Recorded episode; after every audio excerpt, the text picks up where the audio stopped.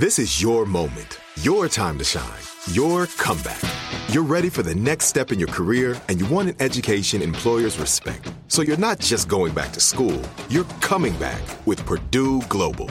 Backed by Purdue University, one of the nation's most respected public universities, Purdue Global is built for people who bring their life experience into the online classroom. Purdue Global, Purdue's online university for working adults. Start your comeback today at purdueglobal.edu. Our world is full of the unexplainable.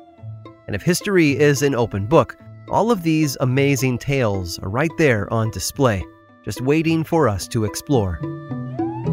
Welcome to the Cabinet of Curiosities.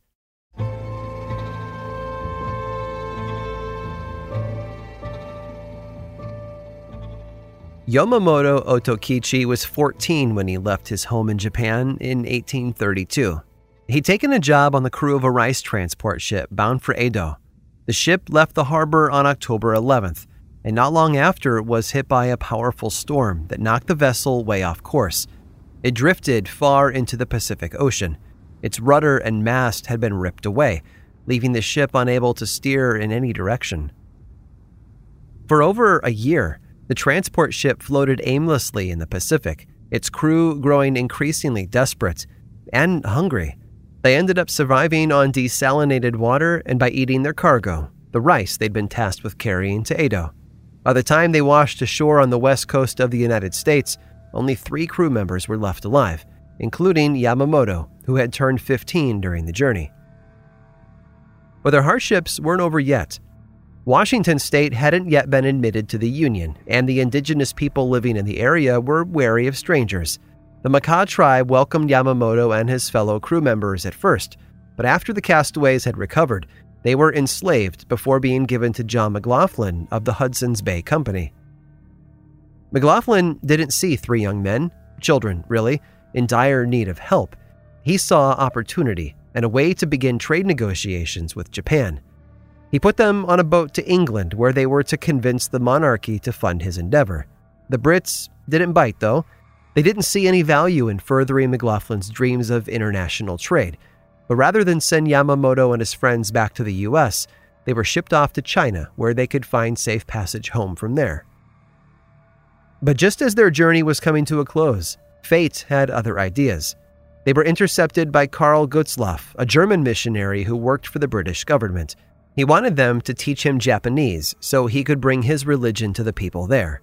The three survivors did as they were told, educating Karl in their tongue before meeting an American trader who also wanted to talk to Japan about a possible trade partnership.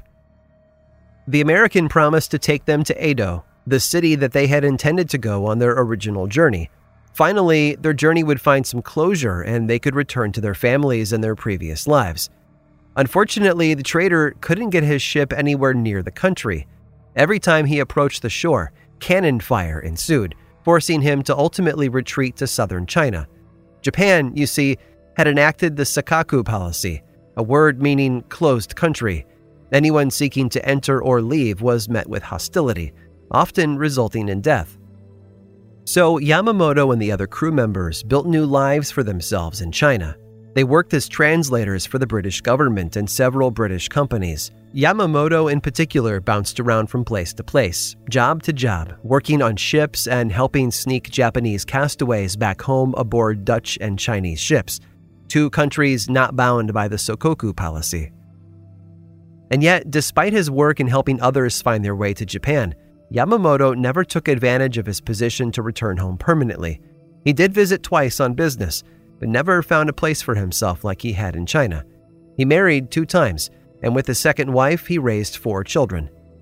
As part of his work for the British government, he was a naturalized subject and took on the name John Matthew Ottoson before returning to Singapore to live out his final years. Yamamoto died in 1867 at just 49 years old. His life had been cut short, but he had packed it full of adventure. But it's not all sad. No matter where he lived or who he worked for, Yamamoto was and always would be a Japanese citizen. He'd left behind a family, friends, people he'd loved but would never see again. His body was buried in Singapore, where he lived with his wife, but he'd been a man of two worlds. As such, it was only fitting that half of his remains should be returned home to Japan. Which is exactly what happened, but not right away. Yamamoto's remains, or half of them at least, returned in 2005, 187 years after his death. And last I checked, he has no plans to leave.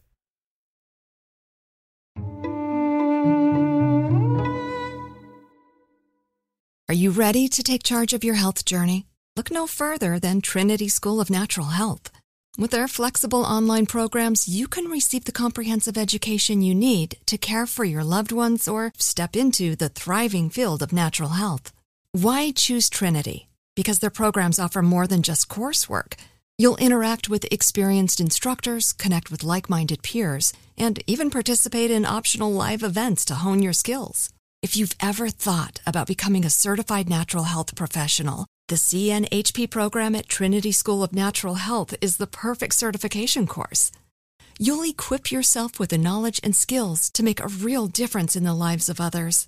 Turn your passion for natural health into a rewarding career. Visit trinityschool.org today to learn more about the Certified Natural Health Professional Certification Program. Go to trinityschool.org. That's trinityschool.org. Trinity School of Natural Health. Transform your life, transform the world. Right here, right now. Find your beautiful new floor at Rite Rug Flooring. Choose from thousands of in stock styles, ready for next day installation, and all backed by the right price guarantee. Visit riterug.com. That's R I T E R U G.com today to schedule a free in home estimate or to find a location near you. 24 month financing is available with approved credit. For 90 years, we've been right here, right now. Rite Rug Flooring. Whether you're a savvy spender maximizing your savings with cashback rewards, a thrifty rate watcher seeking the lowest interest, or a travel enthusiast looking for extraordinary perks, Kemba Financial Credit Union has a visa to complement your lifestyle and unique needs. Apply today at Kemba.org to unlock a limited time 2% cash back on purchases and pay 0% interest on balance transfers for an entire year with a new visa from Kemba. You deserve a card that works for you. Restrictions apply. Offer ends June 30th, 2024.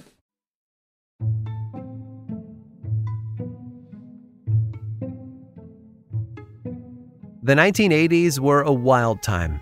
Advances in technology brought the personal computer to the masses, as well as fear about the future. We didn't have any idea of what the internet would bring. There was no warning about social media, and nobody was branding themselves as an influencer. But a war was brewing, one that would bring two world powers together in a display of unity not seen any other time in history. It began as the Cold War was ending. President Ronald Reagan and Communist leader Mikhail Gorbachev had gone back and forth in an effort to end the global arms race. The Soviet Union had promised to eliminate ballistic missiles and intermediate range nuclear forces, or INFs, from Europe. In return, the United States promised to not continue their research into strategic defense initiatives for 10 years. But President Reagan wasn't interested in stopping research. While he hated the concept of mutually assured destruction, his goal was to implement his Strategic Defense Initiative, a missile defense system that would prevent a ballistic missile attack from space. Neither side trusted the other, though, but that didn't stop either of them from working on a possible solution. The talks came to a head in September of 1986 when Gorbachev suggested a meeting somewhere neutral where they could discuss matters in peace and perhaps come to some kind of an agreement. Reagan agreed, and 30 days later, on October 11th, the President of the United States and the leader of the Soviet Union gathered at a house in Reykjavik, Iceland, that had once been used as the British consulate, and it was there where they began negotiations. Things didn't go well at first. Gorbachev was described as belligerent, wanting only to discuss ending the arms race. Reagan, on the other hand, had several problems he wanted remedied, including the Soviet invasion of Afghanistan and various human rights violations. Unable to find common ground, the two men decided to leave the house and take a walk around the property with their interpreters. The discussion they had was only heard by the people present. History tells us nothing of value was mentioned, as the summit fell apart not long after. The Cold War wouldn't end for another five years. However, Gorbachev certainly remembered what he and the former president discussed. You see, Reagan was an avid reader, specifically of science fiction. Edgar Rice Burroughs was a favorite, but so were some contemporary authors, two of whom ended up writing policy for the president's bold new initiative, because Reagan saw space the way Gene Roddenberry had, as the final frontier. Jerry Pournelle and Larry Niven, the co authors of the 1974 bestseller The Mote in God's Eye, had been asked to join a new committee dedicated to advancing America's future technology efforts. It was called the Citizens Advisory Council on National Space Policy and was comprised of former astronauts, military personnel, scientists, and other science fiction authors. Over the course of three days, the Citizens Advisory Council met at Niven's house where they drafted a policy designed to combat Reagan's fears.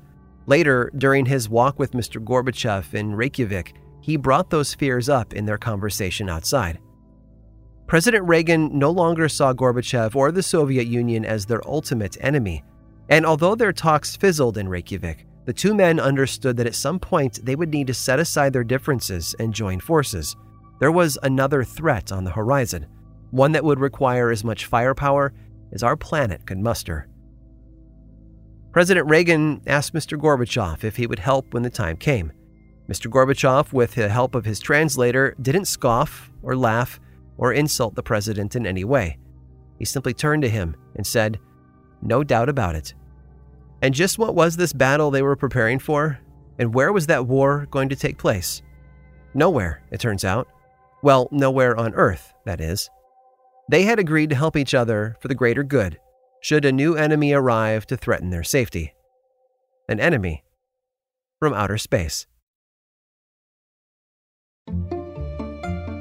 I hope you've enjoyed today's guided tour of the Cabinet of Curiosities. Subscribe for free on Apple Podcasts or learn more about the show by visiting curiositiespodcast.com. This show was created by me, Aaron Mahnke, in partnership with How Stuff Works. I make another award winning show called Lore, which is a podcast, book series, and television show. And you can learn all about it over at theworldoflore.com. And until next time, stay curious.